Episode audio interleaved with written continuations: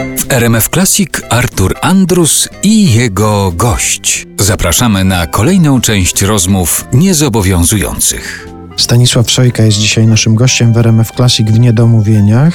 Mówiąc o tej swojej najnowszej płycie, powiedziałeś, że to jest płyta folkowa. Głównie ze względu na to, że muzyka powstawała przy gitarze i że to jest gitarowa taka muzyka. I że są to teksty, jakby to powiedzieć, no, teksty o życiu.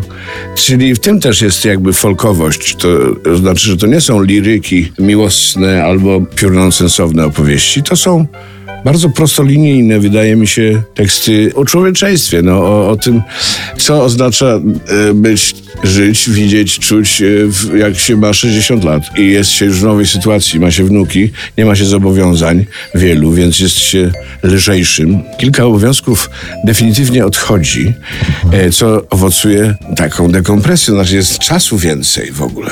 To jest bardzo ciekawe zjawisko, ja z tym się bujam teraz bardzo z wielką radością, bo ja po prostu nagle zacząłem uzyskiwać przestrzeń, której nie miałem no, przez trzydzieści lat. No, jak się jest rodzicem, to się ma obowiązki i e, należy je spełniać. Ale z drugiej strony e, nie uważam, żeby moje rodzicielstwo coś mi ujęło.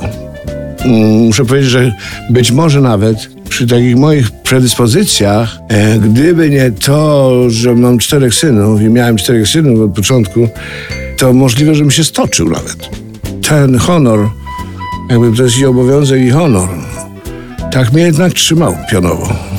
No i biorąc pod uwagę to, że na przykład dwóch synów gra z tobą, stale współpracuje, no to na pewno ci nie odjęło niczego. To twoje nie. ojcostwo jeszcze ci dodało. Dodało. Jest, cieszy ojca, jak e, syn może pracować i nie dlatego, że jest syn, tylko dlatego, że jest przydatny. To jest na pewno dla mnie duża rzecz. Tak dla porządku powiem, że Antoni, nasz dotychczasowy dźwiękowiec i keyboardzista, w zeszłym roku odszedł od nas i poszedł swoją drogą. Nagrał płytę, założył zespół, no i krótko mówiąc rozeszły się nasze drogi. Już pracujemy z innym świetnym dźwiękowcem i keyboardzistą, niezwykłym muzykiem.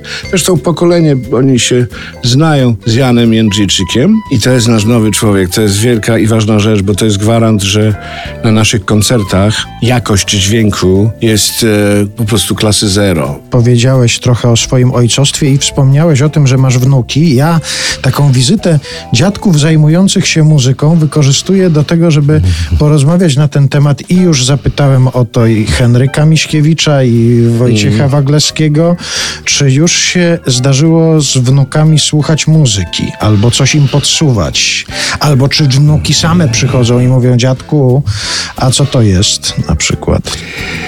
Yy, Michał, wnuk najstarszy, nie, bo Michał jest Tarzan, teraz też zna fizyczna, dżungli słucha, doskonale skacze do wody, rowery, wszystkie różne narty.